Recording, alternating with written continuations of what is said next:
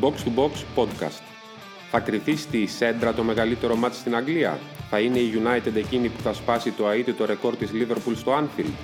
Αγωνιστική των ντέρμπι στη Σέριε Α, ένα Della Capitale και ένα D'Italia. Θα κάνει ακόμη ένα βήμα προς την κορυφή η Juventus ή θα χάσει για πρώτη φορά από τον Κόντε. Στην αιώνια πόλη, η σκληρή Λάτσιο θα προσπαθήσει να κρατήσει χαμηλά τη Ρώμα. Η Bayern δέχεται πλέον γκολ ακόμη και στο ημίχρονο, με τον Φλικ να μην αλλάζει τίποτα και τους παίκτες να ανησυχούν εν όψει της αναμέτρησης με την πιο φορμαρισμένη ομάδα της Bundesliga. Τέλος, στη La Liga, το πιο ενδιαφέρον παιχνίδι είναι η παρτίδα πόκερ ανάμεσα στον Φλωρεντίνο Πέρεθ και στον Σέρχιο Ράμος.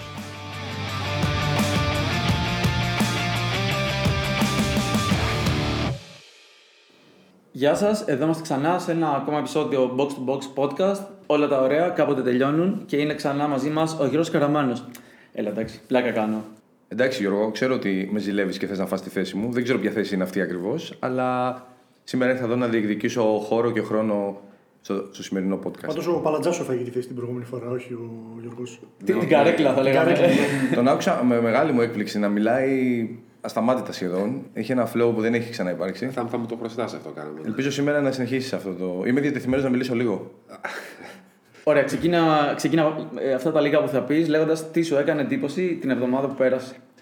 Κοίτα, εκτός από την είδηση που έμαθα τώρα ότι η Ελένη Φουρέιρα παντρεύεται με τον Αλμπέρτο Μποτιά που με συγκλονίζει και νιώθω ότι το μαθαίνω τελευταίο για κάποιο λόγο.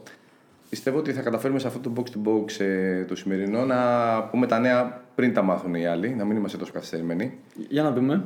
Η, η φοβερή εικόνα που έχω είναι αυτό το Fiat Panda της Ατλέτικο Μαδρίτης που πήγαν στην προπόνηση ε, με οδηγό το Λεμάρ, ο οποίος έχει δει το βιντεάκι, να κάνει κολλιές και χειρόφρενα στα χιόνια. Τίποτα. Γουστάρανε πολύ, περάσανε τέλεια. Τους Drifters, τραβάει- drifters, Ναι, ναι, ε. τους τραβάει, τους τραβάει ένα βίντεο του μεταξύ και γελάνε. Έχουν βγάλει, έχει βγάλει μασέλες εκεί ο Λεμάρ, γελάει στα μάτια, τα κάνουν φοβερή φάση.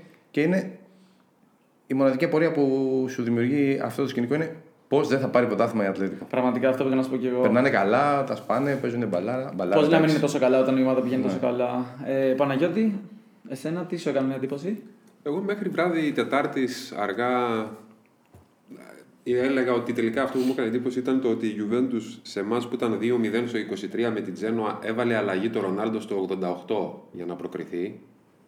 Γιατί πήγαινε για παράταση, αλλά τελικά με κέρδισε μετά η Bayern ο αποκλεισμός. Αλλά και στον αποκλεισμό, όχι ο αποκλεισμός ως αποκλεισμός, αλλά το ότι πήγε απέναντι με σκορ 2-2, ότι έφαγε δύο γκολ. Τα έχει, τα έχει εξηγήσει ο Δικαιώνονταν, Δαναβασίλης. ναι, δικαιώνονταν, Άπειρες ναι. φορές τα έχει εξηγήσει. Θα μας πει και τώρα τι του έκανε εντύπωση. Ναι, ότι ο Μακένι πανηγύρισε η νίκη Σάλκε περισσότερο από νίκη Γιουβέντους.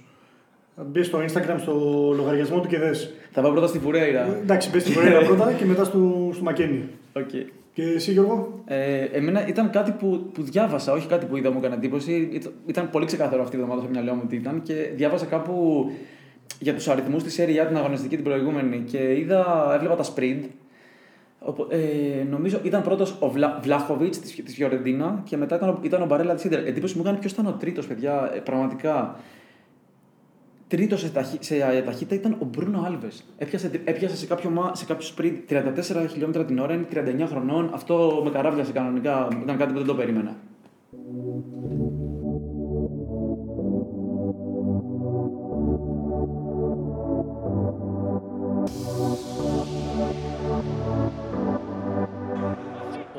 Final ball. Oh, that's a brilliant one. Pogba! A goal with real quality written all over it. Rashford with the assist, and Pogba with the extremely smart finish.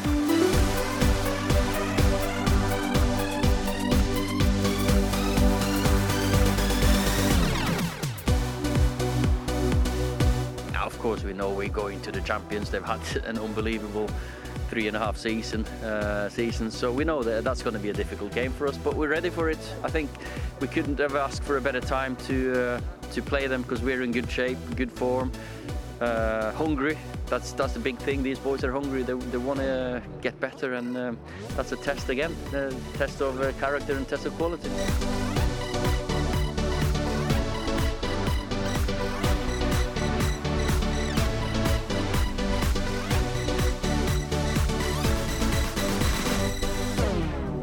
Πάμε να ξεκινήσουμε από Premier League όπου έχουμε derby στο Anfield, μεγάλο derby, Liverpool United. Ακόμη μεγαλύτερο επειδή είναι και derby κορυφής, όχι μόνο ονομάτων. Για πρώτη φορά από το Γενάρη του 2013, όταν ήταν ο Ferguson στην τελευταία του σεζόν, είναι πρώτη United τέτοια εποχή. Και με την ελπίδα την προσωπική να παραμείνει και μετά την Κυριακή εκεί, για το καλό του πρωταθλήματος, να έχει έτσι ακόμα μεγαλύτερο ενδιαφέρον.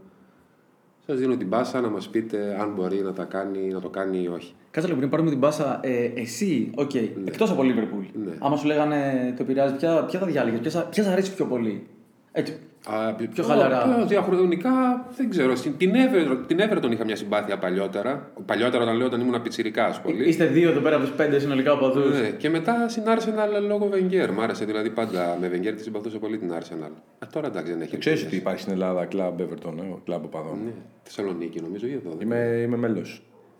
Λέγε τώρα. Ναι, δεν ξέρω πώς μοιάζει. είμαστε γενικά. Είχατε πάει τώρα να δείτε το ματς με την. ε, Όχι, δεν προλαβαίνω να κάνω την τέτοιες Wolves. δραστηριότητες όσο και να ήθελα. Τα βλέπω μόνος μου. Είμαι μοναχικός οπαδός Everton. OK, να πάμε τώρα λίγο στο ματς. Πάμε στο ματς. Εγώ θα, πω, θα προσθέσω εκεί στο Παλατζά ότι τότε ήταν και το τελευταίο πρωτάθλημα της United Ναι. και σε σχέση με πέρυσι, στο ίδιο σημείο της σεζόν, πέρυσι, φέτος είναι στο συν 3, πέρυσι ήταν στο μείον 24 από την κορυφή. Η United. Η United.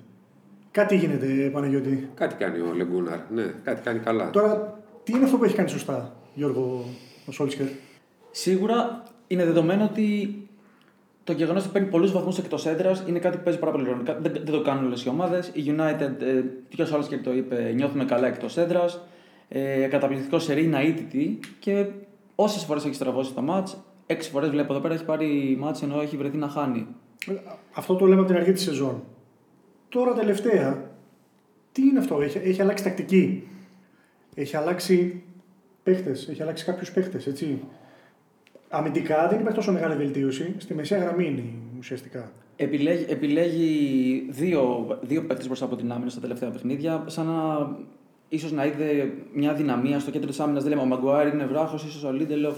Με δύο παίκτες μπροστά δείχνει να είναι το κέντρο πιο σφιχτό για μένα. Και ο Ποκμπά φυσικά τεράστιο ρόλο, έχει ανέβει. Έχει εξελιχθεί ο Σόλσκερ σαν προπονητής. Οκ. Εντάξει, πιο πριν ήταν, είπαμε, στην Κάρντιφ και στη Μόλντε. Ήταν Δοκιμάζει λογικό. πράγματα, ναι. Δοκιμάζει, δοκίμασε εκείνο το ρόμβο. Ξεκίνησε μια βελτίωση τότε και τώρα με αυτό το 4-2-3-1 έχει καταφέρει και πάλι να πάρει το καλύτερο από τον Μπρούνο Φερνάντες. Αυτό είναι πολύ σημαντικό. Τώρα θα πω κάτι στον Κάραμα που θα το αρέσει, γιατί έκαναν τις τελευταίες μέρες οι Άγγλοι συγκρίσεις με τον Μπρούνο Φερνάντες και τον Καντονά. Εγώ θα σου πω ότι στα πρώτα τους παιχνίδια, 30 στην Premier League, ωραία, είχε ο Νίστελ Ρόι 22 γκολ, ο Φαμπέρση 19 και ο Μπρούνο Φερνάντες 19. Μέσος με δύο επιθετικούς. Και σε σχέση με τον Καντονά, πριν πάει ο Καντονάς στη United είχε 1,6 βαθμούς κατά μεσόριο United, με τον Καντονά πήγε στο 2,2. Αντίστοιχα ο Μπρούνο Φερνάντες 1,4 και έχει πάει στο 2,2. Δεν ξέρω γιατί θα μου αρέσει εμένα. Εγώ είμαι με καντονά ε, γενικά. Ε, εντάξει, άλλες συνθήκες, άλλα πρωταθλήματα τότε. Θα σου αρέσει με την έννοια ότι πήγε ένας παίκτης και ανέβασε τη United. Εντάξει, έχει κάνει εκπληκτικά πράγματα ο, ο τύπο. Και τρία χρόνια το συζητάγανε θα τον πάρουν ή όχι, δεν ξέρω αν το θυμάσαι. Ναι, ναι, Κάθε- να, σε αν κάθε θα είναι ένα, μεταγραφική- ένα εκατομμύριο ευρώ κάτω, ένα εκατομμύριο ευρώ Σε πάνω. κάθε μεταγραφική περίοδο συζητάγαμε για τον Μπρούνο Φερνάντε και γράφαμε κειμενάκια και δισούλε για το είναι στη United κοντά, δεν είναι κτλ. Και νομίζω ότι υπήρχε ένα σοβαρός δισταγμός για να τον πάρουν.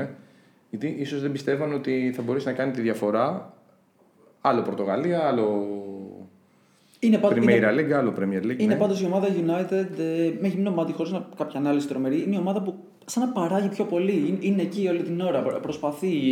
Παρά, παρά, ό,τι, ό,τι σύστημα και αν παίζει, βγε- βγαίνουν πάρα, πάρα, πάρα πολύ μπροστά. Σου δίνει την εντύπωση ότι ανά πάση στιγμή μπορούν να το κάνουν όπως έγινε και τώρα. Και το, το πρόβλημα το μεγάλο, ίσως να φανεί στο, στη συνέχεια, είναι η μεγάλη εξάρτηση που έχει από τον Φερνάντες. Αυτή τη στιγμή στην Premier League, ο Φερνάντες είναι ο παίκτης που τελειώνει τις περισσότερες φάσεις. Όχι σε σουτ, όταν θα πάει να κάνει μια ενέργεια και θα χάσει την μπάλα ή θα κάνει μια λάθος πάσα. Δεύτερος είναι την είναι. Αν κάποιος βρει έναν τρόπο να κλείσει τον Φερνάντες, εκείνη που η United θα έχει πρόβλημα. Ίσως τώρα όμως με το που ανεβαίνει ο Πογμπά να κάνει τη United λίγο πιο απρόβλεπτη, να δυσκολέψει και τους αντίπαλους στο να μπλοκάρουν κάποιο συγκεκριμένο παίχτη. Γιατί όταν έχεις δύο μέσους που μπορούν να παράξουν, τότε σίγουρα βάζεις πολύ σοβαρές μπελάδες. Τελικά με το Πογμπά τι έχει γίνει. Εγώ, εγώ νομίζω ότι εντάξει, βλέπει και αυτός ότι κάτι καλό πάει να γίνει φέτος και ίσως να έχει βάλει κάτω το κεφάλι του και να έχει πει ότι πάμε γερά, μπορούμε να πάρουμε και το πρωτάθλημα. Λογικά θα φύγει. Δεν γουστάρει που είναι εκεί καθόλου, αλλά βλέπει να ότι, κόβα- κάτι, βλέπει ότι κάτι καλό γίνεται και μπορεί να, να θέλει να συμμετάσχει σε αυτό. Εμένα μου αρέσει πάντως, εμένα μου αρέσει γενικότερα να μην επηρεάζομαι από, από τα, μια φόρμα ή από τα αποτελέσματα. Ε, θα μπορούσε να πει κάποιος ανάποδα τώρα, τώρα που πηγαίνει καλά η United ότι μπορεί να είναι συμπτωματικό γιατί δεν έχει παίξει τα μεγάλα μάτια εκτός έδρας. Δηλαδή Liverpool, Arsenal, Chelsea, City, Tottenham, όλα μπροστά της. Ε... Μήπως τη βολεύει περισσότερο να παίζει εκτός έδρας όμως με αυτά που έχουμε δει. Είναι, είναι το ίδιο όμως. Οι ομάδες οι οποίες έχει νικήσει μέχρι στιγμής είναι, είναι θεωρητικά χαμηλότερες δυναμικότητας. Στα, στα, στα, μεγάλα μάτς. Κοιτά. Συνολικά η United έχει τρομερό σειρέ από πέρυσι εκτός έδρας. Mm-hmm. Δεν, δεν δέχονται όλα τα παιχνίδια, αλλά το σειρέ ξεκίνησε από πέρυσι. Φέτος ένα είδητη, αλλά έχει και παιχνίδια πέρυσι που δεν έχασε εκτός έδρας. Και ίσως με το ρόστρο που έχει να τη βολεύει περισσότερο η κόντρα. Και με αυτό που λες με τους δύο αμυντικούς χαφ, κλείνουμε πίσω, θα πάμε να παίξουμε εκτός έδρας στα μεγάλα παιχνίδια, κλείνουμε το κέντρο μπροστά, θωρακίζουμε μπροστά από την άμυνα και βγαίνουμε γρήγορα. Γιατί έχει ομάδα που θα βγει γρήγορα μπροστά, σίγουρα. Πάντως ο και το αξίζει, τα, τα εύσημα τα αξίζει, έτσι. Και με τη διαχείριση, γιατί και με τον Πογκμπά, όταν όλοι λέγαμε ακόμα και εδώ, άντε πότε θα φύγει και τι είναι αυτά που κάνει, ούτε μια φορά δεν βγήκε να πει αρνητικό για τον Πογκμπά. Και είχε να διαχειριστεί και γενικότερα μετά τον αποκλεισμό στο Champions League, έτσι όπως ήρθε στα τελευταία δύο μάτς που, που τα χάσε. Ε, κανείς δεν Όλη η συζήτηση ήταν για το αν θα αντικατασταθεί. Έχει αντέξει από Σεπτέμβριο μέχρι αρχέ τέλη Νοεμβρίου, αρχέ Δεκεμβρίου στο, στο χάνω τη δουλειά μου, δεν χάνω τη δουλειά μου. Και συνολικά δύο χρόνια, έτσι. Έχει κλείσει δύο χρόνια. Ναι, και ξαφνικά είναι πρώτος. Πάντως τώρα, για να πάμε και στο μάτς και το τι θα δούμε. Για, για Πογκμπά πάντως θέλω να πω, γιατί έχω κάτι μπροστά μου, βλέπω. Ε, Φέτος με την πρώτη και την δεύτερη, ή την δεύτερη εμφάνιση της United σε 12 μάτς δεν έχει κανένα γκολ. Σε δύο μάτς με την τρίτη εμφάνιση, η οποία είναι Μπιανκονέρα, έχει δύο γκολ. Αυτή στέλνει μήνυμα. Στέλνει μήνυμα. Νομίζω πως είναι σαφές. για φυλακή. Νομίζω πως είναι σαφές. Πάντως τώρα για να πάμε και στο μάτς, η Liverpool έχει κερδίσει και τα δύο τελευταία μάτς με την United, εντός έδρας. Αν πάει στα τρία θα είναι καλύτερη επίθεση από το 2011. Το πιστεύει κάποιος ότι πάμε για αυτό το ρεκόρ το 2011. Είναι, είναι, σε, είναι σε πολύ δύσκολη κατάσταση. Έχουν, έχουν περάσει μέρες από το τελευταίο μάτι του πρωταθλήματος βέβαια, αλλά η Liverpool δείχνει να είναι στη χειρότερη, στη χειρότερη κατάσταση των τελευταίων ετών. Σου και πάλι πριν επικλόπ, ναι, δηλαδή. Και δεν μου αρέσει με το που μια ομάδα κάνει μερικά αποτελέσματα να την ε, καταδικάζουν κατά κάποιο τρόπο. Αλλά η εικόνα της είναι προκαλεί μεγάλο προβληματισμό και κυρίως στην επίθεση και όχι στην άμυνα όπου υπάρχουν πολλές απουσίες. Εντάξει, εγώ πιστεύω, τουλάχιστον με αυτά που έχω δει και με τα νούμερα που βλέπω, τελικά η άμυνα επηρεάζει και την επίθεση. Με ποια έννοια; Διάβαζα, συνέχεια διάβαζα αυτά τα στατιστικά τα οποία, OK, okay, μπορεί να μην λένε και πολλά σε κάποιους, αλλά δείχνουν μια τάση. Ότι από τη στιγμή που τραυματίστηκε ο Van Dijk, έχουν πέσει όλα τα στατιστικά σε σχέση με την ανάπτυξη United, της Liverpool. Ναι. Η Liverpool κρατάει περισσότερο την μπάλα γιατί δεν υπάρχει κάποιος να δώσει την πάσα. Γιατί ο Φαμπίνιο και ο Χέντερσον έχουν πάει στην άμυνα, οπότε έχει χάσει και στη μεσαία γραμμή. Και κάνει πολύ περισσότερες πάσει μέχρι να φτάσει στην επίθεση. Για μια ομάδα σαν τη Liverpool και τον Κλόπ, ένα προπονητή που βασίζεται στην ταχύτητα, αυτό είναι καταδικαστικό. Και φάνηκε και με το μάτι με τη Southampton. Βασίζεται όσε πολλές πάσει. Γιατί εγώ έβλεπα με το, σε κάποιες περιπτώσεις αυτό που πας να πεις για το μάτ, με το που περνούσαν ε, τη μεσαία γραμμή, οι, οι σέντρες έφευγαν από, από οποιοδήποτε σημείο. Δεν υπήρχε άλλη επιλογή. Φάγανε το γκολ νωρίς, OK. Okay, και πρέπει να γυρίσουν. Η Southampton αμύνθηκε πάρα πολύ καλά. Και από ένα σημείο και μετά έρχεται και το άγχος. Αμύνθηκε και δεν κλείστηκε κιόλας. Δηλαδή... Ναι. Εγώ νομίζω, το νομίζω ότι το μεγάλο πρόβλημα είναι ο Αλεξάνδρ Άρνολτ.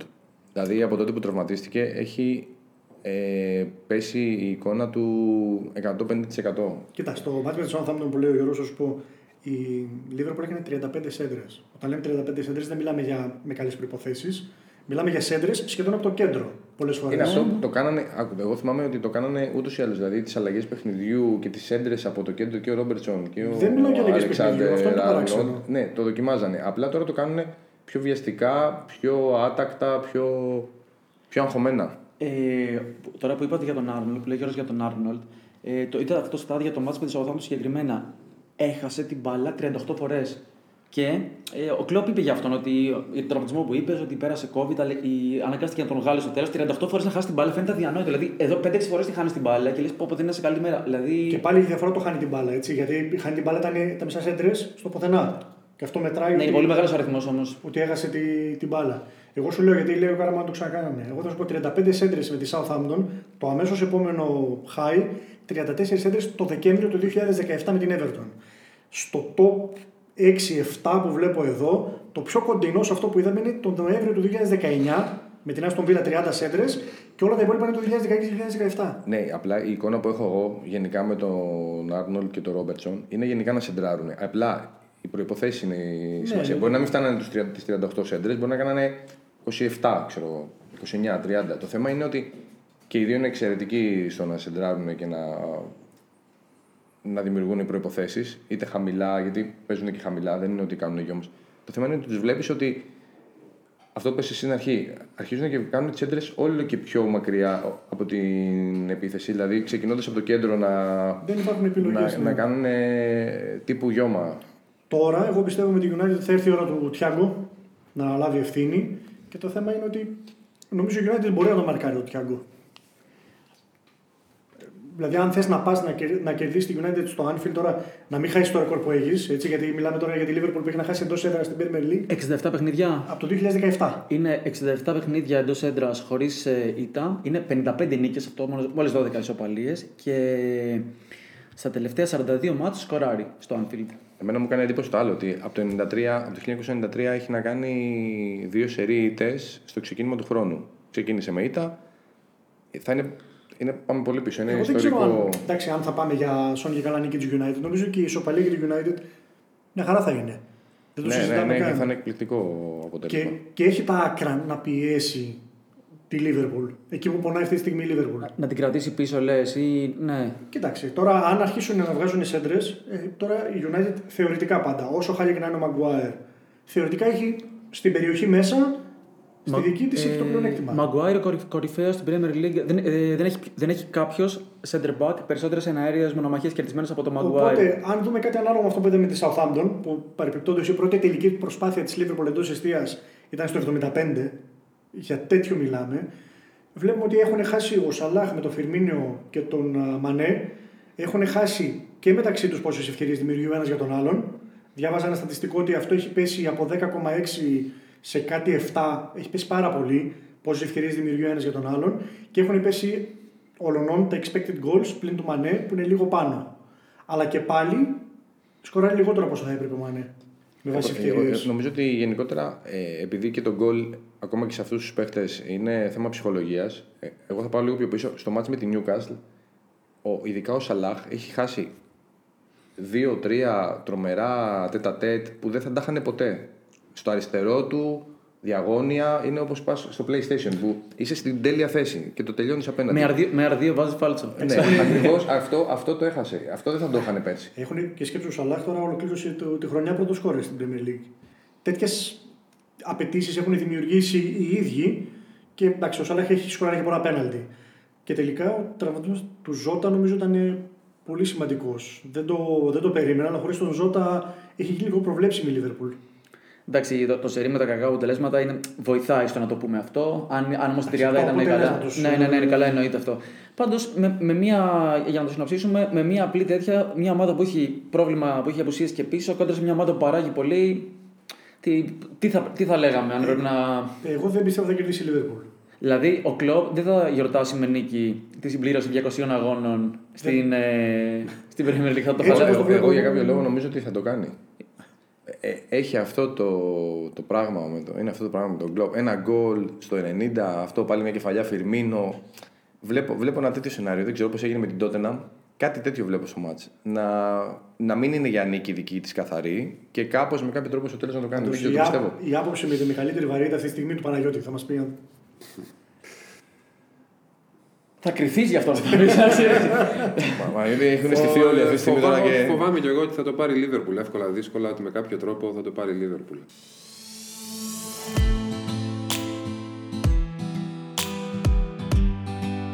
Brozovic, Hakimi.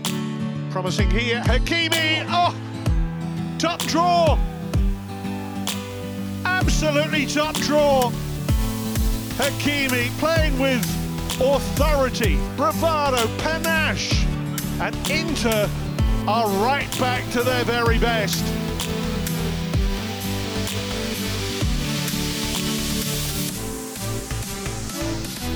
Παναγιώτη, ήρθε η μεγάλη στιγμή να παίξεις με τους πελάτες. Είναι, είναι πελάτες γιατί η Juventus ή η Inter με 84 νίκες εναντίον τους είναι η ομάδα που νικάς πιο εύκολα, πιο πολύ από ποτέ και από κανένα στην ιστορία της Serie A. Κάραμαν, Θα το, θα το επαναλάβεις; καλωσορίζω το, όλα αυτά που είπες. Σχόλιο. Συγγνώμη, συντερίστη, δεν, δεν είμαι Γιουβεντίνος, αλλά είναι, είναι ένα fact. Περίμενα ότι θα χαρεί. Το, να το βλέπατε τώρα, χαμογελάει πάρα πολύ. Είναι, του φτιάξα τη διάθεση να συζητήσει για το, για το μάτς. Ε, Φοβάμαι όμως ότι δεν θα είναι το βράδυ της Κυριακής η ίδια διάθεση. Δεν ξέρω. Είναι...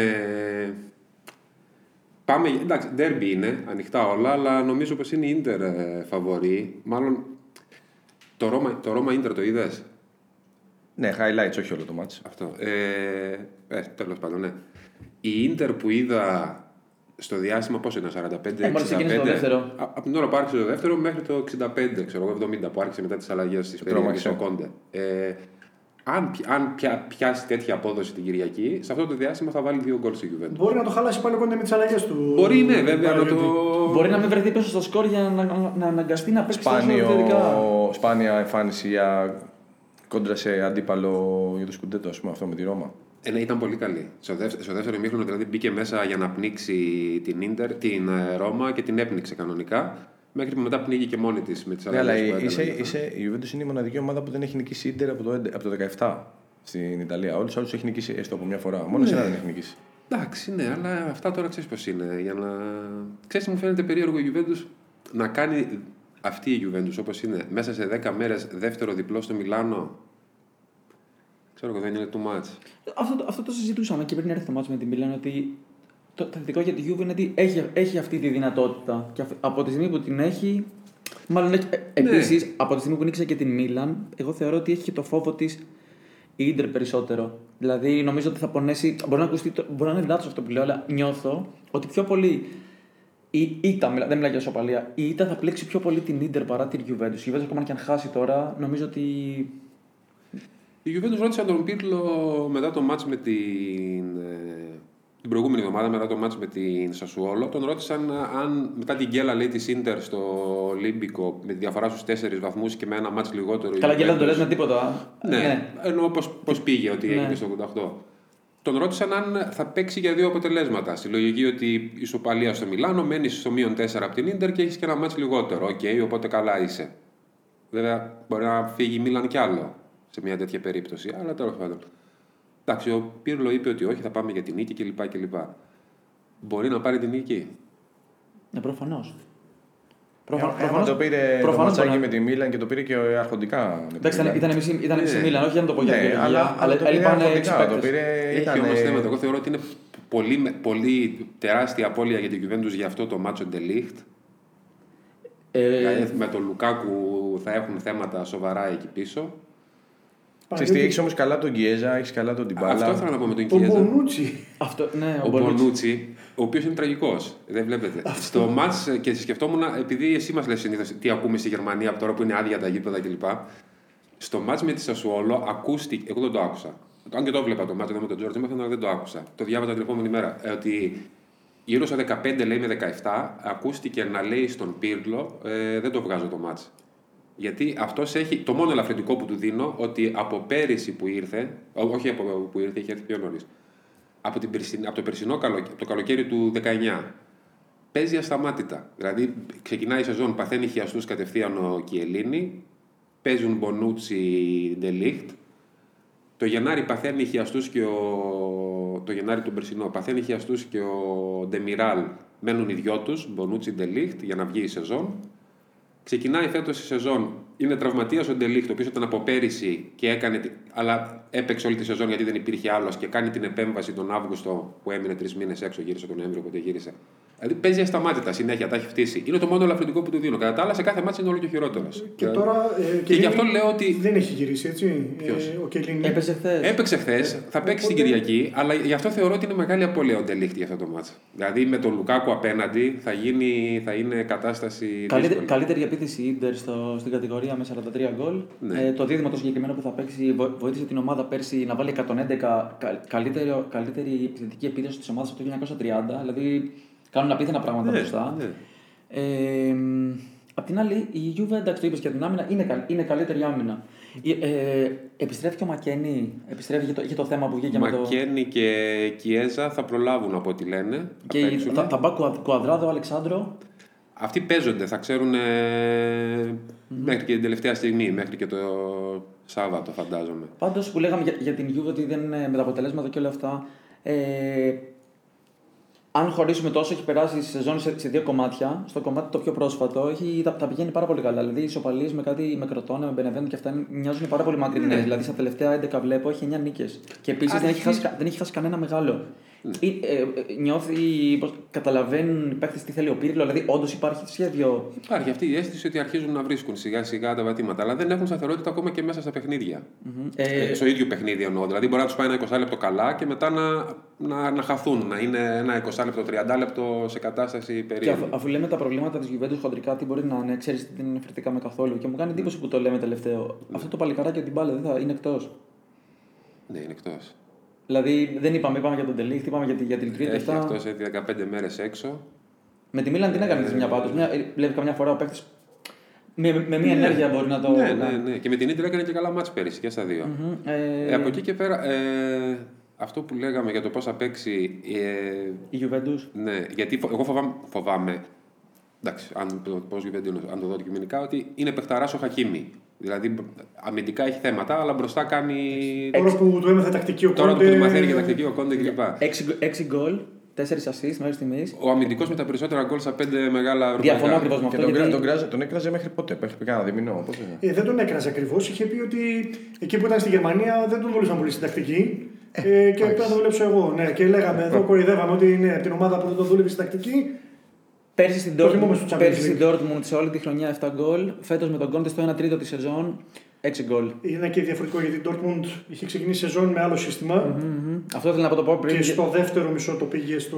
Λέμε αμυντικός, αλλά όποιο βλέπει τα μάτια της Ιντερ έτσι όπως έτσι πως προσπαθεί να στήσει το σύστημα, είναι μονίμως πάνω. Ο Χακίμ είναι μονίμως Και μπροστά. στην Δεν Dortmund έχει... όταν το έπαιξε 3-4-3 ήταν. ε, Δηλαδή μονίμως φροντίζει πάνω. η άλλη πλευρά του να καλύπτει και η... τα, τα δεξιά του είναι. Μεσαία γραμμή Παλατζά, Juventus ή Inter. Ποιος; Γιατί μεσαία γραμμή. Ναι. Juventus ή Inter. Γιατί εγώ με τον Άρθουρ. Εντάξει, δεν, δεν έχω. Άρθουρ. Άρτουρ. Αρτούρ, πώς- Αρτούρ, πώς είναι. Ναι, Άρθουρ. δεν είναι. Άρθουρ, Ο Άρθουρ, βασιλιάς ναι. Αρθούρος, Εσύ μου ε, είχες μάθει κάραμαν ότι στη Βραζιλία παίρνουν τα ονόματα των, ε, των ευγενών που Σωστό. είναι. ναι, ναι, αλλά τα κάνουν. Α, τα κάνουν βραζιλιάνικα. Ναι, ε, δεν λέω Σοκράτης. Σοκράτης. Εντάξει. Νομίζω ίντερ ήταν όσο κέντρο. Εγώ, εγώ από τα Είναι χάφτη της τρομερά. Εγώ Juventus λίγο που έχω δει τον το Μπρόζοβιτ είναι. κάνει τρομερή δουλειά. Ε, αυτό, αυτό ακριβώς θέλω να πω με πρόλαβε. Ε, Μπρόζοβιτ, έβλεπα κάπου τους αριθμούς του, κάπου το, το πήρε το μάτι μου τυχαία. Λοιπόν, ε, κόντρα στη Ρώμα, 13 13,5 χιλιόμετρα έχει κάνει, έχει κάνει μέσα, στο, μέσα στο match και γενικώς με τις assist. Το, λέ- από τον Νοέμβριο μέχρι τώρα 6 assist. Πρώτος μαζί με Τσαλχάνογλου. Τρο, ε, πα- Τρομερός, αθόρυβη δουλειά. Δηλαδή κάποιος μπορεί να σου πει που πας με Μπρόζοβιτς και όμως κάνει εκπληκτική δουλειά μέσα στο Οπότε- γήπεδο. Sorry. Και μαζί του ε, κάνει τρομερή δουλειά με τα τρεξίματα του Μπαρέλα. Δηλαδή είναι παντού. Δηλαδή έχει δύο παίχτες που τρέχουν πάρα πάρα πάρα πολύ. Μπορεί να μην φαίνεται, μπορεί να υπάρχει γκρίνια. Και για τον Έριξεν υπήρχε κουβέντα που λέγαμε και αυτά. Όμως νομίζω ότι κάπως πάει να το βρει. Οπότε πού το χάνει η Ιντερ; Οκ, γιατί αν τα πάρουμε με τη Juventus, εντάξει, τέρμα, η Juventus καλύτερη, δεν είναι ο Χαντάνοβιτ σε καλή κατάσταση. Άμυνα, η Ιντερ καλύτερη.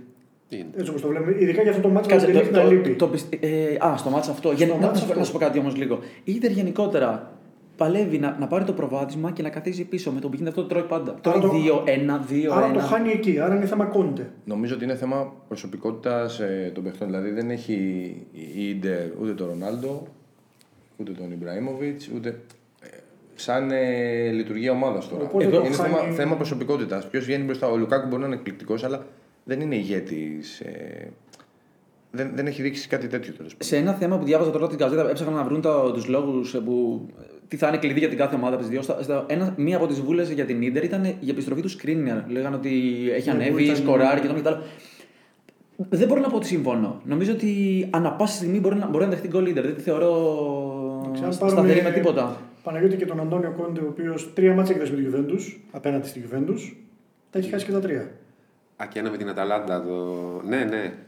Νομίζω ότι για τον Παλατζάφ είναι τεράστια ικανοποίηση. μεγάλη- μεγάλη χαρά. Εντάξει, τώρα Γιοκόντε, τώρα Γιουβεντίνος κι αυτός μέσα από τη βαθιά. Εντάξει, οκ. ναι, αλλά κάτι σε ενοχλεί όμως. Εντάξει, ε, δεν είναι. Ξέρεις τι, με- περισσότερο και από το ότι πήγε στην Ιντερ με ενοχλεί ο χαρακτήρας τελικά του Κόντε. Το ότι πάντα ψάχνει δικαιολογίες, ότι πάντα κάτι άλλο φταίει και Ναι, όχι... το έχουμε, πει- το έχουμε πει πολλές φορές. Και όχι Και, και αυτός, συνεχίζει και ποτέ. λέει ότι του φταίνε, δεν του κάνανε μεταγραφές. Μόνο και, μόνο, μόνο και μόνο γι' αυτό θα ήταν φοβερό να μάθουμε, να, να θέλουμε να δούμε τι θα πει αν τους τραβώσει το μάτι. Πάντως το, συζη... το, Ποιο θα συζη- κατηγορήσει. το συζητούσαμε χθες με τον Παναγιώτη κάποια στιγμή. Ε, εγώ έλεγα ότι μπορεί όλη αυτή η συμπεριφορά που έχει, δηλαδή τελευταία τον βλέπω με πολύ κατεβασμένο ρυθμούς ο Κόντι. Είναι πιο χαλα... όχι χαλαρός, μιλάει πιο σιγά, σαν να έχει κουραστεί λίγο. Και σκεφτόμουν μήπως έχει να κάνει με αυτό με τα οικονομικά που παίζει με την ντερ. Δηλαδή, μήπως γνωρίζει τι είναι αυτό που σημαίνει. Ξέρω τέλος μεταγραφές, δεν υπάρχει, δεν θα έρθει κανένας. Προσπαθούμε να κάνουμε τον Έριξεν αυτό. Αν, δηλαδή, τι γίνεται με αυτό; Ε, Αυτό θα το χρησιμοποιήσει. Ε, Θα το χρησιμοποιήσει στο τέλος αν πάνε στραβά τα στο πράγματα τέλος, σίγουρα. Ναι, θα πει ότι έτσι όπως ήταν η κατάσταση. Αυτά εγώ με τα 100 ευρώ πάλι Α, όχι, ε, μόνο με το στα ότι εστιατόρια που δεν Κράτησα μπαίνουν. και την ομάδα. Ε, ε, Μπορεί να μην έχει πληρωθεί ο Κόντε όσο μιλάμε. Ο Κόντε Λέμε για παίζει τα- και να μην έχει πληρωθεί. Από την αρχή της σεζόν έχουν δοθεί μόνο δύο μισθοί στους παίκτες της Ιντερ, γιατί υπάρχει μεγάλο πρόβλημα ρευστότητας. Δεν, διευκριν, διε- δεν διευκρίνηζαν στα ρεπορτάζ τους οι Ιταλοί αν το ίδιο ισχύει και για τον Κόντε. Πιθανώς να ισχύει και για αυτόν. Γενικά οικονομικά είναι δύσκολα η Ιντερ. Έχει θέματα σοβαρά, έχει μεγάλο πρόβλημα ρευστότητα. Θα έρθει η μέρα που θα ανοίξει σωστά. Πάντως, ακόμα και οι Κινέζοι, γιατί με την Ιντερ αυτά, στο πρωτάθλημά τους πήραν την απόφαση ότι τέλος. Οι χορηγοί, Οι τα χορηγοί, ονόματα. Ναι, ναι. τέλος τα μεγάλα ονόματα ποδοσφαιριστές, πλέον επενδύουμε σε γήπεδα για εγκαταστάσεις. ναι το, το έχουν αλλάξει και το έχουν κάνει. Οπότε λογικά θα επηρεαστεί και η Ιντερ. Ναι, γι' αυτό ψάχνουν. ε, Και ο Μαρότα χθες πριν, τη μα- πριν το μάτσο με τη Φιωρεντίνα άφησε ανοιχτό και το ενδεχόμενο πώληση. Είπε ότι εξετάζονται όλες οι- όλα τα, τα ενδεχόμενα, όλες τι περιπτώσεις. Κάποιος Αμερικανός θα βρεθεί παλατζά, πιστεύω. Έχει γεμίσει Είναι σε λέει, ένα επενδυτικό fund BC Partners, το οποίο δραστηριοποιείται στην Ευρώπη, με έδρα το Λονδίνο νομίζω, την Αγγλία. Και α- αυτοί λέει προσφέρουν 500 εκατομμύρια ευρώ για, την, αγ- για το πλειοψηφικό πακέτο, όχι για το 31%. Κάπου έγραφαν ότι η Σούνινγκ την κοστολογεί την Ίντερ στο 1 δις. Ένα δις δεν θα πάρουν γιατί είναι και 4-5 εκατοστάρικα τα χρέη, οπότε πόσα να δώσει ο άλλος. Αλλά το θέμα παίζει, παίζει πολύ σοβαρά. Εντάξει, Δηλαδή, αγωνιστικά στην τώρα εδώ που είναι η Ιντερ, νομίζω ότι αυτά δεν θα παίξουν ρόλο αυτή τη στιγμή. Ίντερ- Όχι, αυτά εννοείται. Τώρα στη γενικότερη, γενικότερη Αυτό το ψυχολογία λέμε, ναι, μπορεί. γενικά για αλλά το αυτή κλαμπ. τη στιγμή τώρα με τη Juventus είναι, είναι το Ξέρεις μάτσο. τι πιστεύω για το μάτς με το Juventus, σε ό,τι αφορά το Juventus, το έλεγα στον Τζόρτζ χθες. Μετά το μάτς με τη Μίλαν, ε, που, έκανε μεγάλο, που έκανε πολύ καλή εμφάνιση ο Κιέζα, είχαν, ρω- τον, τον είχαν ρωτήσει τον Πύρλο και είχε πει ότι τον Κιέζα λέει, τον πήραμε στη Juventus επειδή είναι καλός ο ένας εναντίον ενός, ότι αυτό θέλουμε, ψάχναμε ένα τέτοιο παίκτη. Και ότι στο μάτς με τη Μίλαν συγκεκριμένα του ζητούσε να ψάχνει συνέχεια το ένας εναντίον ενός με τον ε, Τεό. Επειδή ο Αρναντέζ Ναι, ανεβαίνει. και τον έκανε. Ναι, του είχε πει τον ότι τζέξε.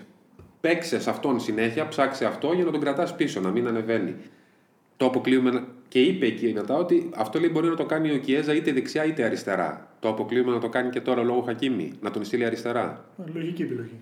Γιατί δεν έχει και άλλο. Εκτός και αν βάλει τον Κουλουσεύσκι αριστερά που δείχνει ανεβασμένο τώρα τελευταία, αλλά δεν νομίζω. Το, δηλαδή. το τέλειο με τη Juventus, γιατί έχουμε πει τα περισσότερα αρνητικά, το τέλειο είναι ότι έχει αυτές τις επιλογές. Δηλαδή, τι, έγινε, με τη Μίλαν έκανε δύο αλλαγές, συνδυαστήκανε, του κάνανε γκολ. Ναι. Τώρα παι- παίζουν οι Έχει, δύο. έχει, αρχίζει και κάνει ρόστερ με αυτούς. Είναι δύο ομάδες με, τα- με τα καλύτερα ρόστρα όμως μακράν και με την ντερ. Ε, Πότε είναι το παιχνίδι, Παναγιώτη, Κυριακή βράδυ. και δύο μέρες νωρίτερα έχουμε και άλλο ντερμπι. Έχουμε το ντέρμπι, ναι. Ντέρμπι della Capitale. Για πρώτη, φο- για πρώτη φορά στην ιστορία των δύο ομάδων σε όλες τις οργανώσει θα γίνει μάτς Παρασκευή. Και εντυπωσιάστηκα που θα γίνει και βράδυ. Βέβαια δεν έχουμε οπαδού γι' αυτό θα γίνει βράδυ.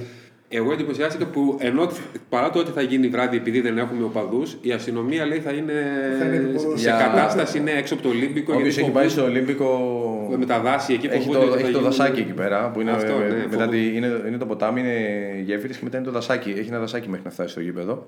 Εκεί πάντα. Φοβούνται ότι θα Έχει γίνει ιστορία. σκηνικό εκεί πέρα. Dan, ναι. έχεις πάει εσύ; Έχω πάει, ναι. Πώς λέει, ε, Και είχα πάει με το, με το αστικό του λεωφορείο και ψάχναμε με την παρέα σε ποια στάση θα κατέβουμε για το Ολύμπικο; Και εκεί που συζητούσαμε ελληνικά, ακούγεται μια ελληνική φωνή, παιδιά, κατεβαίνετε στι τρεις τάσεις. Πάλι καλά που δεν είπατε κάτι που δεν έπρεπε. Αυτό είναι καλό μάτι στο Λάτσιο Ρώμα. Εγώ βλέπω Λάτσιο για να, για να είμαι ειλικρινής, γιατί την, την θεωρώ πιο. Το έχω ξαναπεί. Πιο αντρική ομάδα τη Λάτσιο. Πιο. Συμφωνώ γιατί στο physical παιχνίδι που Είναι είναι, κάτι- που είναι Ναι. derby εκεί, Λάτσιο, Ναι. ειδικά με Μιλίκοβιτ Ναι. Σάβιτ, ε, Λούκας Λέιβα. Λούκας ναι. Λέιβα και ακόμα και μπροστά Καϊσέδο, είναι πιο physical από την, από τη Ρώμα. Και ειδικά τώρα με σερή παιχνίδια που έχουν οι ομάδες αυτό ακόμα μεγαλύτερο ρόλο. Παρότι σ- στα χαρτιά, στα χαρτιά, συσσαγωγικά η Ρώμα αυτή τη στιγμή είναι και σε καλύτερη κατάσταση είναι Ναι. και δεν είναι άδικο να τη θεωρείς φαβορή. Βέβαια δεν είναι, έχει πάρει. είναι όμως αυτό που έχει πει ο Παναγιώτης, το λέγαμε ε, δύο-τρία επεισόδια πίσω. Ότι έλεγε ότι δεν μπορεί στα μεγάλα μάτς φέτος. Έχει, με, το- ε, σε 1,5 χρόνο με το Φονσέκα, ε, τώρα έγιναν 51 μετά το μάτς με την Ίντερ. Σε 51 διαθέσιμους βαθμούς με, το, με αντιπάλους του top 6 έχει πάρει 16 βαθμούς. Ωραία, όμως δεν έχει χάσει από Ιντερ, δεν έχει χάσει από Μίλαν, δεν έχει Όχι, χάσει από ναι. Γιούβε. Δηλαδή, Ναι, και, και, αξίζει και, κάτι; και, και με την Ίντερ έτσι όπως πήγε το μάτς, μπορεί να μην το πήραν το παιχνίδι, αλλά στο τέλος την ισοπαλία σαν νίκη φάνηκε ότι Ναι, από δηλαδή- εκεί που ήμασταν χαμένοι πήραμε και το 2-2 στο τέλος, όλα καλά κλπ. Αν παίρνεις βαθμούς σε αυτά τα παιχνίδια και όπως δείχνει ότι μπορεί να επιτίθεται καλά κοντά στους μικρούς, καθαρίζει, παίζει, παίζει ρόλο. Ε, κάπου, κάπου πήρε το μάτι μου ότι. επι- Για το επιθετικό κομμάτι θέλω να πω. Ότι είναι η ομάδα που έχει δημιουργήσει πιο πολλές ευκαιρίες σε όλα τα μεγάλα πρωταθλήματα. Η Ρώμα. Ναι, ναι, ναι, με, το, με Μιχιταριάν να πετάει φωτιέ. Ε, τώρα ε, γυ- γυρίζει και ο Πέντρο, ο οποίος δεν ήταν. Α πούμε, στο μάτς με την ντερ της έλειψε ο Πέντρο. Έκανε, το, Ναι. έκανε τρίκο ο Φονσέκα και έβαλε, έβαλε τον Πελεγκρίνη που συνήθως παίζει σε τριάδα πιο πίσω. Παι- Παίζει πιο πίσω στο κέντρο, τώρα τον έβαλε μπροστά. Ήταν καταπληκτικός. Δηλαδή, θυμίζει τον Πελεγκρίνη το παλιό που πήγαινε όλα καλά.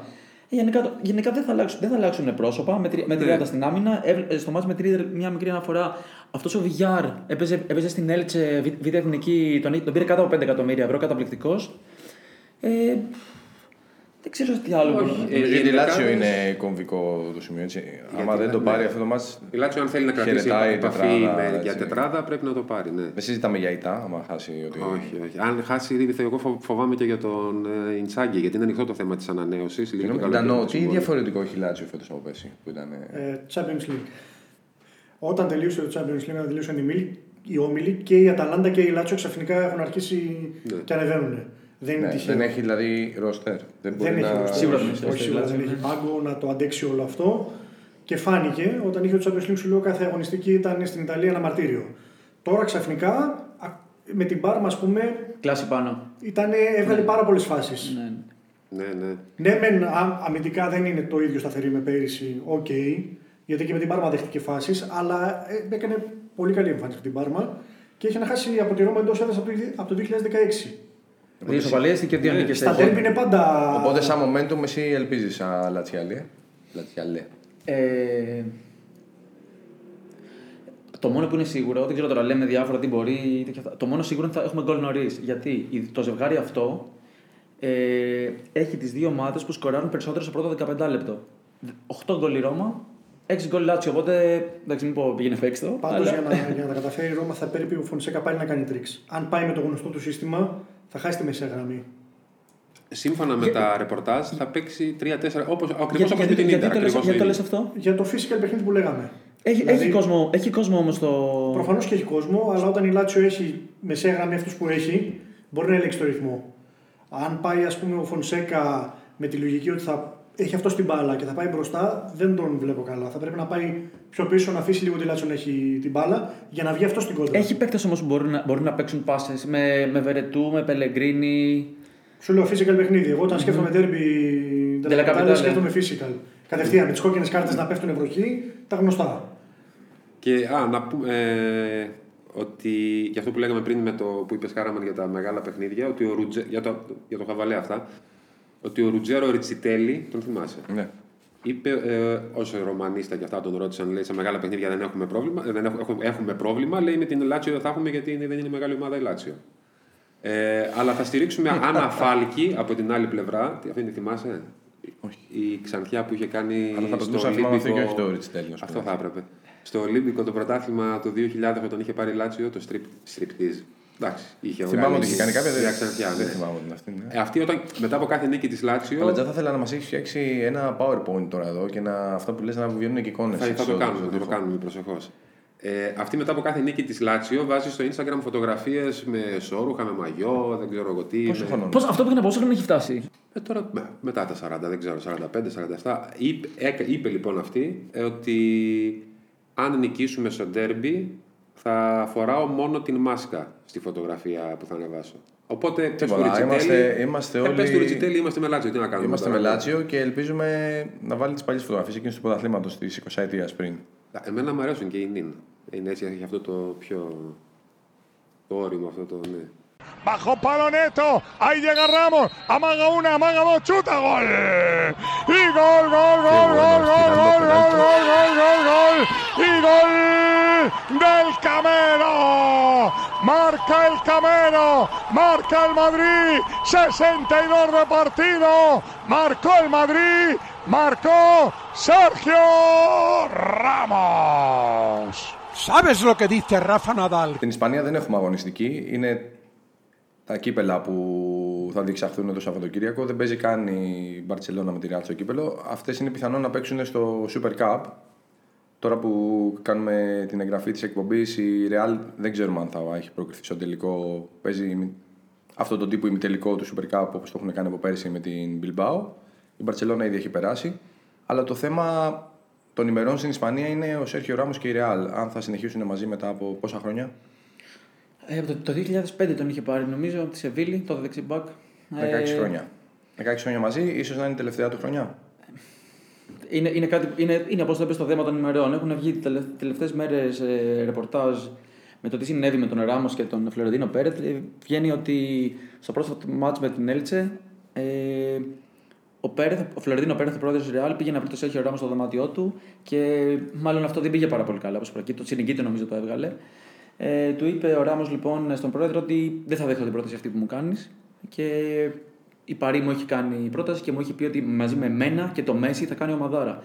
Τώρα, σύμφωνα με κάποιες πηγές, ισχύει αυτό. Κάποιοι άλλοι λένε ότι η κάθε πλευρά βγάζει προς τα έξω αυτό που θέλει για να περάσει τη δική της γραμμή. Τι συμβαίνει; Κοιτά, το θέμα είναι να πούμε καταρχάς ποια είναι η πρόταση που του έχει γίνει. Το συμβόλαιο του λύγει το καλοκαίρι. Είναι ήδη, ήδη ελεύθερος να συμφωνήσει με όποιον θέλει. Ε, βρίσκονται μακριά, για πρώτη φορά τόσο μακριά. Ε, είπα. Ο Βέβαια... μισθός του είναι 12 εκατομμύρια καθαρά τα, τα χρήματα που παίρνει ο Ράμος αυτή τη στιγμή, έτσι. Ο Ράμος θέλει συμβόλαιο διετία 25 εκατομμύρια καθαρά για δύο χρόνια, δηλαδή 12,5. Okay. Αυτό θέλει. Ε, έχουν βρει. Έχει η Real αυτό το, το modus operandi που χρησιμοποιεί πάντα στις ανανεώσεις και με βάση αυτό το πλάνο που έχει ε, λέει ότι όταν είσαι από 31 χρονών και πάνω σου δίνω μόνο μονοετές συμβόλαια.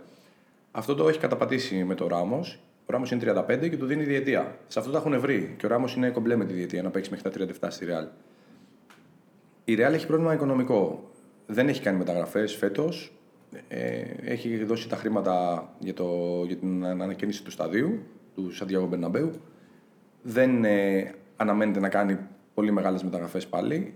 Έχει θέματα με τα ταμεία της. Ε, δεν μπορεί να δώσει αυτά τα χρήματα στο Σέρχιο Ράμος. Γιατί θα χρειαστεί να δώσει και κάποια χρήματα για κάποιες μεταγραφές, να δώσει κάποιους καλούς μισθούς, να προσελκύσει. Είναι πάντως τώρα, είναι, είναι δυνατόν να συμβαίνει αυτό το πράγμα. Δηλαδή, Μιλάμε τώρα για ένα παίχτη που είναι ίσως ο πιο επιτυχημένος Ισπανό που έχουμε δει ποτέ βάσει βιογραφικών και επιτυχιών. Εντάξει, δεν συζητάμε άμα τον θέλει, όχι εννοείται τον θέλει. Ε, Τις δύο προηγούμενες φορές πάντως που είχε γίνει αυτό το πράγμα, ο Ράμος έπαιξε το χαρτί του Μάντζεστερ. Τη μία είχε συμφωνήσει σε όλα με τη City και την επόμενη, στην επόμενη ανανέωση με τη United. Και τις δύο φορές πήγε στο τέλος ο Πέρεθ, του έδωσε αυτό που ήθελε. Σε φάση που ε, επειδή παίζει, γράφεται για τη City ότι είναι μια από τις ομάδες που μπορεί να πάει, ουσιαστικά γράφεται για City, United και Παρή. Στη City δεν θέλουν να ακούνε, δεν ξέρω αν ισχύει, αλλά κυκλοφορεί ότι δεν θέλουν να ακούνε ούτε το όνομά του, ειδικά ο Τζίκι Μπεγκυριστάιν, ο τύπος που χειρίζεται τα θέματα, μεταγραφικά, ε, γιατί τους είχε πουλήσει τότε και τους έχει μείνει. Δεν ξέρουμε τι θα γίνει. Είναι ένα πολύ ωραίο και καιρό πόκερ που θα παιχτεί. Νομίζω ότι μέχρι τέλο, όσο δεν βάζει την υπογραφή του κάπου αλλού, ε, η Real έχει πιθανότητες. Ε, ο Σέρχιο Ράμος δεν νομίζουμε ότι θέλει να φύγει.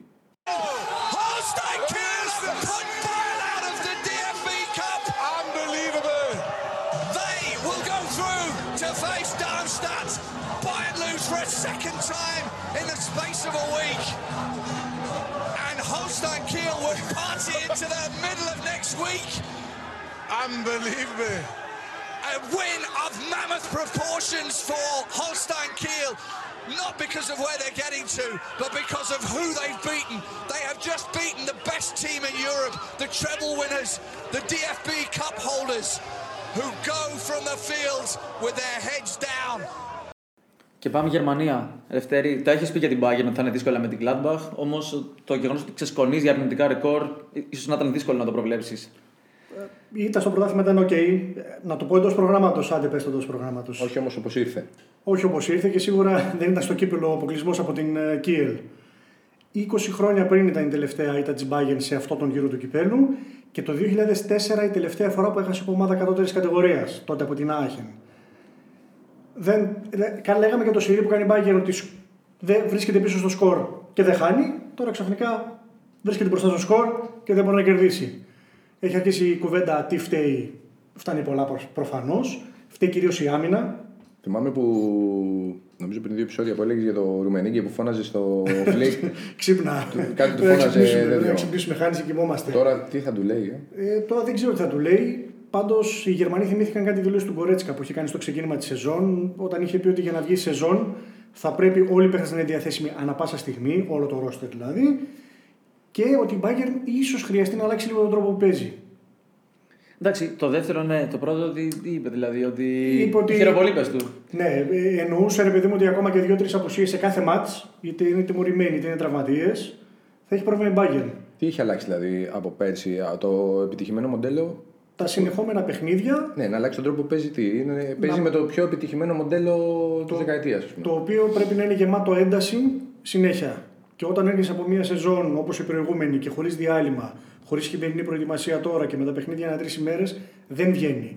Έγραφαν οι Γερμανοί του Φλικ πλέον θα πρέπει να κάνει μια διαχείριση διαφορετική. Ο ίδιος ο Φλικ ρωτήθηκε μετά, την, μετά την, το στραπάτσο στο, στο κύπελλο αν πρέπει να σταματήσει να πιέζει η Bayern τόσο ψηλά, αν πρέπει να δώσει κάποιες ανάσες στους αμυντικούς του να καλύψει λίγο τα νότα του. Αυτός ξεκίνησε λέγοντας ότι το γκολ του Γκορέτσκα ήταν πολύ ωραίο. Στην ερώτηση αυτή. Έπαιξε με βασικούς. Συγγνώμη να σε διέκοψα. Ε, έπαιξε, έπαιξε με βασικούς. βασικούς, με πολλούς Είδα την βασικούς. εντεκάδα και λέω. Πέντε αλλαγές είχε σε σχέση με το ματς με την Gladbach. Δεν ήταν ότι ο Νόιερ στο τέρμα. Να λείπει ο Λεβαντόφσκι και να μην μπορείς να κάνεις τίποτα, δεν το βρίσκω λογικό. Όλοι εκνευρισμένοι στην Bayern. Για να σου γυρίσω εκεί που έλεγα για τη συνέντευξη τύπου Φλικ, στο τέλος η λύση που πρότεινε η μοναδική ήταν ότι οι παίχτες μου πρέπει να είναι συγκεντρωμένοι. Αυτό είναι το πρόβλημα της Bayern. Ότι οι παίχτες δεν ήταν συγκεντρωμένοι όσο όλα τα παιχνίδια. Δεν θα τον ψωρεί συνέχεια η επίθεση, γιατί με- η άμυνα είναι τόσο χάλια όσο ήταν το 1981 σε αυτό το σημείο της σεζόν. Δεν μπορούμε να κάνουμε έτσι κριτική, όχι εμείς. Είναι, είναι λογικό να γίνεται τέτοια κριτική σε ο καλύτερο προπονητή της προηγούμενης χρονιάς. Όχι, αυτός ήταν ο κλοπ. Σύμφωνα με τα βραβεία, ναι, δεν ήταν αυτό. όχι, όχι, όχι, όχι, όχι. Ήταν ο καλύτερο προπονητή. Το ξέρω ότι είναι ο Κλοπ. ναι. Όχι, όταν στραβώνει έτσι το Ο πράγμα. τύπος που τα πήρε όλα, ας πούμε τώρα. Μα του, του λένε, το μόνο που του λένε είναι ότι αμυντικά δεν πηγαίνεις καλά, κάτι πρέπει να κάνεις. Αυτός λέει ότι γίνονται ατομικά λάθη. Σκέψου ότι μετά το ματς με την Gladbach βγήκε και είπε ονομαστικά τα λάθη ήταν του Αλάμπα και του Ζούλε. Τον Παβάρ δεν το συζητάμε που έκανε λάθος στο, στο ένα από αυτά τα γκολ. Ούτως ή άλλως το είχε ακούσει την προηγούμενη εβδομάδα. Δεν αλλάζει ούτε πρόσωπα πολύ και δεν έχει λύσεις στην άμυνα να παίξει αυτό το σύστημα που θέλει αυτή τη στιγμή. Ε, Γκρίνιαζε το καλοκαίρι ο Φλικ γιατί ήθελε μεταγραφές. Του κάνανε στο τέλος κάποιες μεταγραφές οι οποίες δεν ήταν κανένας για τη βασική εντεκάδα. Και ξαφνικά τώρα που φτάνει σε αυτό το σημείο, βλέπουμε ότι τα ατομικά λάθη είναι τόσα πολλά που οι αντίπαλοι ξέρουν που πρέπει να χτυπήσουν την Bayern. Ξέρουν ότι θα πρέπει να κλέψουν την μπάλα ψηλά και αμέσως να δώσουν κάθε τι πάσα. Το έκανε η Gladbach δύο φορές, ισοφάρισε 2-2 στο πρώτο μήχρονο. Δεν αλλάζει κάτι όμως ο Φλικ. Είχε να χάσει η Bayern match όταν είχε προηγηθεί με 2-0 στην Bundesliga από το Φεβρουάριο του 2011. Οπότε όταν λέμε ότι το πιο επιτυχημένο μοντέλο το περσινό λειτουργεί μεν επιθετικά γιατί η Bayern σπάει τον ένα ρεκόρ μετά το άλλο επιθετικά, αλλά δεν λειτουργεί αμυντικά, αυτό που ρωτάνε το Φλικ είναι πώς θα βρει την ισορροπία. Τι να σου πω, εγώ- εγώ χωρίς να το παρακολουθώ, μια απορία μου κάνει. Υπάρχει πιθανότητα επειδή κάποιοι παίχτε που είναι γύρω στα 30 και αυτά, δηλαδή να μην έχει πολύ μεγάλη απόσταση το peak με το, με το Όχι. decline που λέμε. Είναι θέμα ότι η σεζόν είναι τόσο παράξενη που όλοι έπρεπε να προσαρμοστούν ακόμη και η καλύτερη ομάδα στον κόσμο. Στις νέες συνθήκες. Όποιος δεν προσαρμόζεται φέτος έχει πολλά προβλήματα. Εντάξει, βλέπουμε, το βλέπουμε και με τη Liverpool, το βλέπουμε και με όλε τις μεγάλες ομάδες. Και απλά η Bayern σώνεται επειδή στη Γερμανία έχει μεγάλη διαφορά έτσι, στο, στο ρόστερ. Δεν σώθηκε στο κύπελο, το κύπελο είναι μεγάλο στραπάτσο, μεγάλο καμπανάκι και τώρα έρχεται ένα μάτς απέναντι στην πιο φορμαρισμένη ομάδα της κατηγορίας. Αν ρωτήσω κανέναν, ξέρει ποια είναι αυτή; Παλατζάς νομίζω. Θα ήθελα να πω Augsburg, αλλά δεν Το όχι Παλατζά, δεν είσαι. Έχει Μπουργκ στο τέλος, αλλά είναι το Φράιμπουργκ, είναι το ελεύθερο Μπουργκ. Πέντε, πέντε σερή Μπουργκ νίκες. τι σημαίνει. Πύργο. Φρούριο, Α, φρούριο. ναι, ναι. το ελεύθερο φρούριο. Πρώτη, πρώτη Θα φορά το- στην ιστορία της. Θα, θα εισβάλλει η Bayern. Θε- Είναι στο Μόναχο, οπότε δεν θα εισβάλλει στο Φρούριο. Για, Τίποτα, τις, πέντε, ε, πέντε σερή νίκες ε, στην, Bund- ε, στην Bundesliga για πρώτη φορά στην ιστορία τη. για πρώτη φορά στην- ο Κρίσαν Στράιχ που είναι προπονητής εκεί για περισσότερα από 9 χρόνια. ε, Βγήκε εκεί είπε την προηγούμενη εβδομάδα ότι Ούτε στις ακαδημίες δεν το είχα κάνει αυτό πέντε σερή νίκες, ούτε στο, στο A-Jugend που είναι η ομάδα. Ε, εντυπωσιακή η Freiburg. Σκέψου ότι μέχρι να ξεκινήσει αυτό το σερί είχε μία νίκη. Mm-hmm. Υπήρχαν, ε, υπήρχε κριτική για τη Freiburg, τι δεν πηγαίνει καλά. OK, okay, πουλά κάθε χρόνο παίκτες η Freiburg. Το ξέρουμε το μοντέλο. Τι φταίει, γιατί δεν τραβάει καλά. Θέμα Στράιχ δεν τέθηκε ποτέ. Αιώνιος προπονητής, με διαφορά ο μακροβιότερος αυτή τη στιγμή στην Bundesliga. Βρίσκεται στο σύλλογο από το 1995, αν δεν κάνω λάθος. Και, στην πρώτη, ομάδα, και στην πρώτη ομάδα; Και στο, 9, περισσότερα από 9 χρόνια. Mm-hmm. 9 χρόνια και πλησιάζει πρέπει να πλησιάζει 9,5 χρόνια. Και ξαφνικά ήταν μια μεταμόρφωση της Freiburg, η οποία ξεκίνησε από τον Σάντα Μαρία, τη μεγάλη μεταγραφή του καλοκαιριού. 10 εκατομμύρια ευρώ. Χρειάστηκε χρόνο να προσαρμοστεί. Όταν ξεκίνησε να παίζει, σιγά σιγά βρήκε ρυθμό. Έλεγε ο Στράιχ ότι η μοναδική μας νίκη ήρθε χωρίς τον Σάντα Μαρία. Στη συνέχεια άρχισε να παίζει 9 μάτς χωρίς νίκη με τον Σάντα Μαρία. Αλλά λέει εμείς δεν, δεν είχαμε καμία αμφιβολία τι παίχτη πήραμε, ξέραμε και τώρα ξαφνικά στις 5 νίκες της Φράιμπουργκ 16-2 τα τέρματα. Υπερομάδα. Έχει μεγάλο γκριφό, μεγάλο γκριφό, διεθνής ταλό τώρα εδώ ναι, για εσά. ναι, ναι. Έχει αναγεννηθεί μετά την Hoffenheim και έσπασε και προσωπικό ρεκόρ. Νομίζω έχει ήδη περισσότερα γκολ από όσο είχε σε κάθε άλλη σεζόν. Οπότε έχει προσπαθήσει πάνω να κάνεις μια. Αυτό που να πω. Δεν ξέρω αν θα κάνεις ζημιά γιατί κάθε φορά είναι λίγο δύσκολα στο Μόναχο τα πράγματα. 20 μάτια έχει παίξει το Μόναχο η Φράιμπουργκ, έχει χάσει 17. Έχει φέρει τρει ισοπαλίες. Θυμάμαι όμως ότι κάτι αντίστοιχο συνέβαινε και με τη Βέρντερ. Και, τελει... ναι, και τελικά. Που λέγαμε ότι πάμε για 8 Ναι, να, το παίξει, να, να το παίξει over 8 έλεγε Παλατζά και τέτοια. Ένα-ένα. Κοίτα, 34 μάτια έχουν παίξει την Bundesliga. Η Freiburg έχει κερδίσει μία φορά εντός έδρας το 2015. Δεν ξέρω αν μπορεί να κάνει, αλλά σίγουρα μπορεί να της βάλει δύσκολα της Bayern. Σκοράρει δύο συν τέρματα νομίζω σε όλα αυτά τα μάτια στο σερί των εικόν και αν σκοράρει τώρα και με την Bayern. Που εντάξει. Μάλλον το σκοράρει, ε. ε. Θα σκοράρει ένα γκολ, εγώ το πιστεύω σίγουρα. Αν θα σκοράρει δύο είναι το θέμα. Αν σκοράρει δύο, κάνει επίσης νέο ρεκόρ ε, συλλόγου.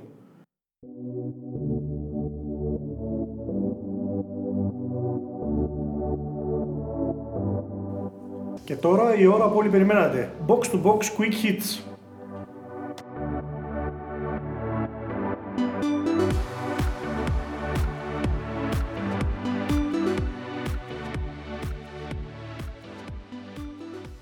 Βασικά αυτό είναι το quick hit που όλοι περίμεναν. Σάλκε λοιπόν και ο Μάθιου Χόπε χάρισε την πρώτη νίκη και κράτησε στο Πάνθεον τη Δασμάνια Βερολίνου. Εξηγεί ο Λευτέρης Δαναβασίλης. Τα κατάφερε λοιπόν η Σάλκε με έναν παίχτη ο οποίος είχε βάλει ένα γκολ με τη δεύτερη ομάδα σε 16 μάτς και τρία γκολ σε 17 μάτς με την Under 19. Μπαίνει λοιπόν με την Hoffenheim, τρίτη φορά βασικός, τρία γκολ. Σώνε η Σάλκε, τελειώνει όλη αυτή η κατήφια. Δεν είναι ότι θα σωθεί η Σάλκε στην κατηγορία, έσωσε το ρεκόρ. Τρεις ασύ στο Αρίτ το έδωσε, ο οποίος τον Νοέμβριο τον είχαν στείλει να προπονείται με τη δεύτερη ομάδα. Τώρα ξαφνικά γύρισε, πανηγύριζε μόνος του. Χόπε λοιπόν, ένας Αμερικανός που κανένας δεν ήξερε και τώρα όλοι αυτόν συζητάνε. Μετά το match, συγγνώμη, τον ρώτησαν. Η πρώτη ερώτηση που του έκαναν από το Sky ήταν ότι μπορεί να βάλεις χατρίκ, αλλά η Ψάλκε ψάχνει επιθετικό. Λοιπόν, η Αλαβές έδιωξε τον Ματσίν. Χόρχε, λογικά εσύ θα στηρίζεις την επιλογή για Μπελάρδο, έτσι; Από πού προκύπτει αυτό; Ε, θα στηρίξω. Εντάξει, προφανώς τον πήραν ο τύπος έχει μια εξειδίκευση στο να σώνει τις ομάδες. Η Αλαβές πήρε ένα βαθμό στις τρεις τελευταίες αγωνιστικές. Είναι στο συν 2 από την επικίνδυνη ζώνη. Ήταν λογικό να απολυθεί ο Παύλο Ματσίν, δεν τα έχει πάει καθόλου καλά. Επιστροφή Αμπελάρδο, ο παλιός center back της Dream Team του Κρόιβ. Ήταν στην ομάδα και το 17-18. Την είχε αναλάβει όταν ήταν ουραγός, την έσωσε. Είχε αναλάβει το Δεκέμβριο του 17, την έσωσε τότε. Την επόμενη σεζόν έκανε ένα εκπληκτικό πρώτο γύρο που την είχε με το το καλύτερο σερί της στη La Liga την είχε φέρει και σε θέση Champions League. Ε, σιγά σιγά άρχισε να υποχωρεί τότε η ομάδα, έχασε τη δουλειά του, επιστρέφει. Πάμε να σωθούμε. Ντανό, η Union είναι σε εκπληκτική κατάσταση. Λες να έχει έρθει η ώρα να σπάσει την κατάρα με τη Leverkusen. Η Union λοιπόν έχει μία ήττα σε 14 μάτς, αυτό με τη χέρτα εκτός έδρας. Κάνει ρεκόρ συλλόγου με 7 μάτς εντός έδρας χωρίς ήττα. Κάνει ρεκόρ συλλόγου έχοντας σκοράρει και στα 16 τελευταία μάτς στην Bundesliga έχει μία από τις καλύτερες άμυνες στην κατηγορία, ενώ δέχεται λιγότερες τελικές προσπάθειες ακόμα και από την Bayern. Καλή ώρα. Δεν έχει κερδίσει όμως ποτέ τη Leverkusen. Τώρα ήρθε η ώρα, μάλλον να γίνει και αυτό, να σπάσει και αυτή η κατάρα. με τον τεχνικό Φίσερ να έχει αλλάξει σύστημα μετά τον τραυματισμό του Κρούζε και να πηγαίνει εξαιρετικά με το 5-3-2. Και πάμε Ιταλία. Παλ. Δύο νίκες σε πρωτάθλημα και κύπελο μέσα σε μερικές μέρες. Είναι ικανές να κάνουν τον Κατούζο να σταματήσει να φωνάζει από το 1 μέχρι το 90. Χλωμό το βλέπω. Ε, η Νάπολη όντως πέρασε από την Ουντινέζε 2-1 με γκολ Μπακαγιώκο στο 90. Απέκλεισε την ε, Έμπολη στο κύπελο 3-2 πιο δύσκολα από ό,τι αναμενόταν στο Σαν Πάολο. Ε, είναι φανερό, είπε ο Γκατούζο, ότι από, το, από την ήττα με την ντερ το Δεκέμβριο και μετά η ομάδα είναι σε κατάσταση σε στασιμότητα. Ε, θα δούμε, λέει, έχουμε θέματα. Συνεχίζουμε και θα δούμε πώς και πώς θα πάνε τα πράγματα. Έχει και προβλήματα, έχασε τον Μανολά τώρα με τραυματισμό. Ο Σιμέν είναι έξω με κορονοϊό έκτακτο πριν δύο λεπτά. Ανακοίνωσε η Νάπολη ότι βγήκε αρνητικό το τεστ, αλλά θα χρειαστεί να κάνει και άλλο για να δουν αν θα γυρίσει από την Ιγυρία. Δύσκολο να σταματήσει να φωνάζει ο Γκατούζο γιατί έχει μπροστά του Φιωρεντίνα για το πρωτάθλημα και τρεις μέρες μετά την ε, Juventus στο Super Cup, είτε τα χάσει είτε τα πάρει αυτά τα μάτς, ε, θα είναι πάλι βραχνεσμένος γιατί ακόμα και αν πάρει το Super Cup θα, θα ουρλιάζει πανηγυρίζοντας. Και επιστρέφουμε σε Ισπανία και Χόρχε. Ε, ο Τσόλο αναδείχθηκε κορυφαίος δεκαετίας. Μετά από αυτό, λες να φύγει; Μετά τον αποκλεισμό σοκ από την Κορνεγιά ε, μεσοβδόμαδα, έλεγε κάτι περίεργα στη συνέντευξη τύπου ότι τίποτα δεν κρατάει για πάντα, ότι όλες οι σχέσεις κάποια στιγμή έχουν φτάνει σε ένα τέλος, χωρίς να δώσει παραπάνω εξηγήσεις. Από εκεί και μετά ξεκίνησε μια κουβέντα τώρα και μια φιλολογία για το μέλλον του. Το συμβόλαιο του λύγει το επόμενο καλοκαίρι. Οι δύο πλευρές ήδη συζητάνε. Δεν ξέρει κανείς ε, με ποιο τρόπο, σε τι μοτίβο και σε τι ψυχολογία. Υπάρχει ένα σενάριο σημαντικό και σοβαρό ότι μπορεί να μην παραμείνει. Ε, θα είναι ό,τι χειρότερο για την Ατλέτικο. Ο προπονητής της δεκαετίας, άξια πιστεύω για μένα. Την άλλαξε στάτους, άλλαξε το ποια είναι η ομάδα στην Ισπανία, στην Ευρώπη. Ε, πάει να πάρει το πρωτάθλημα φέτος. Ε, δεν ξέρουμε αν θα μείνει. Είναι, είναι πολύ σοβαρή κουβέντα. Και πάμε Γαλλία. Ματσάρα ανάμεσα σε δύο σχετικά πρόσφατες πρωταθλήτριες. Για ποιο λόγο να το δει αυτό το μάτς κάποιος; Βράδυ Παρασκευής, λοιπόν, δεν ξέρω πόσες τηλεοράσεις μπορείς να βγάλεις για να δεις τα μάτς που έχει. Έχει το Λάτσιο Ρώμα, είπαμε για τον Ιούνι Λεβερκούζε να έχεις μια εικόνα, έχει και το Μομπελιέ Μονακό. Δύο ομάδες που παίζουν πολύ ωραία φέτος, ωραίο ποδόσφαιρο, επιθετικό ποδόσφαιρο, αλλά και οι δύο έχουν ανεβω σκαμπάσματα στην, στην απόδοσή τους. Τώρα είναι η σειρά της Μομπελιέ να είναι προς τα κάτω, δεν έχει κερδίσει κανένα από τα πέντε τελευταία μάτς. Η σειρά της Μονακό να αρχίσει να ανεβαίνει και να απειλεί την τριάδα.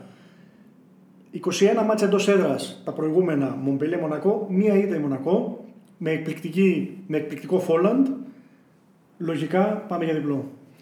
Λοιπόν, ματσάρα έχουμε και στην Πορτογαλία όμως. Πόρτο και Μπενφίκα κοντράρονται, με καμία από τις δύο να είναι πρώτες. Το βλέπει χαλαρή Sporting το μάτς. Ο χαμένος χάνεται. Ε, λογικά, εκπληκτική Sporting φέτος μετά από άπειρα χρόνια. Αίτητη σε 13 αγωνιστικές, 11 νίκες, 2 ισοπαλίες. Έχει φύγει στο συν 4, είναι μόνη πρώτη. Ε, ναι, λογικά όποιος χάσει απομακρύνεται πάρα πολύ από το κόλπο του τίτλου. Είχαν παίξει δύο τους το Δεκέμβριο, πριν κάνα μήνα περίπου. Κάνα 20 ημέρο στο Super Cup, είχε νικήσει η Πόρτο 2-0. Ε, η Μπενφίκα έχει χτυπηθεί όλο αυτό το διάστημα περισσότερο από τον κορονοϊό, έχει προβλήματα. Ε, ο Άσος είναι το, το πιο πιθανό. Να πάμε και Τουρκία, αφού έχουμε τέρμι παντού. Ε, Μπεσίκτας Γαλατάς Σαράι. Μεγάλο μάτς. Στην πόλη Μπεσίκτας βρίσκεται σε πολύ καλή κατάσταση. Είναι ήδη για 6 αγωνιστικές, έχει ανέβει στην κορυφή. Η Γαλατά μπορεί να έχει περισσότερα προβλήματα. Μπορεί να έχει πετύχει 9 γκολ στις δύο προηγούμενες αγωνιστικές, όμως το ένα από αυτά ιτήθηκε από την Κόνια Σπορ με 4-3.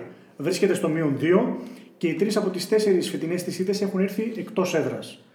Παράδοση δείχνει άσο, καθώς το τελευταίο διπλό της Γαλατά έχει έρθει το 2015, ενώ μετά την ισοπαλία του 2016 έχει χάσει όλα τα υπόλοιπα παιχνίδια από την Πεσίκτας χωρίς να σκοράρει. Τώρα, αν το καταφέρει η Πεσίκτας να συνεχίσει αυτό το σερί, θα έχει γράψει ιστορία ποτέ ξανά δεν κέρδισε τέσσερις φορές εντός έδρας στο ντέρμπι χωρίς να έχει δεχτεί γκολ. Φατίχ Τερίπ για τους φιλοξενούμενους. Δεν έχει ντυθεί σε τέσσερα μάτσα από τον αντίπαλο προπονητή τον ε, Γιαλτσίν.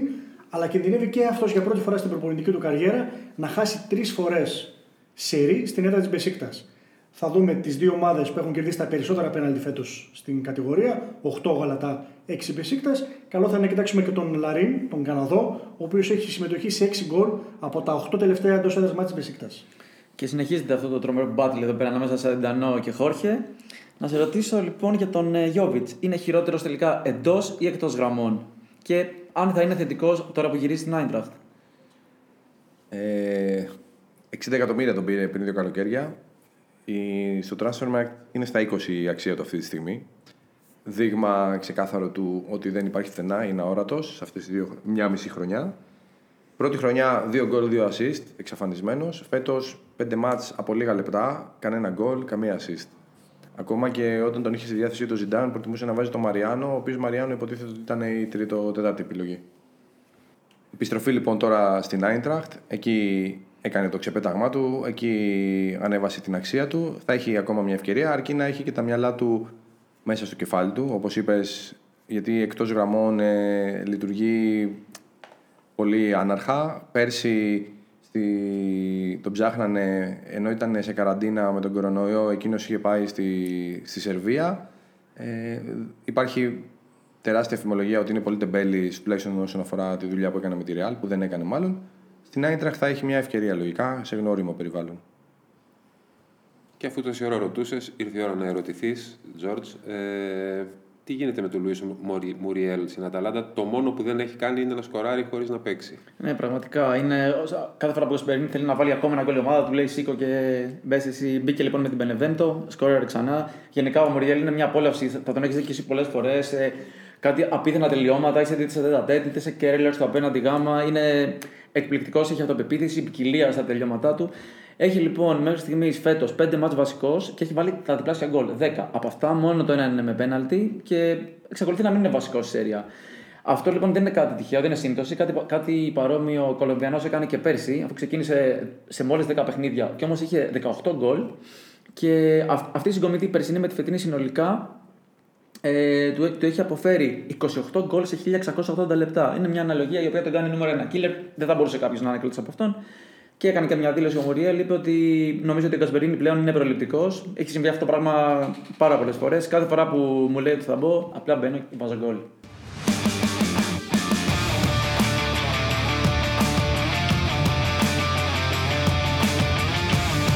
Λίγες ώρες πριν χαθούμε σε έναν ωκεανό από ντέρμπι, ανανεώνουμε το ραντεβού μας για την επόμενη εβδομάδα. Μπορείτε να μας ακούσετε στο Spotify, στην Google, στην Apple. Μέχρι τότε, arrivederci.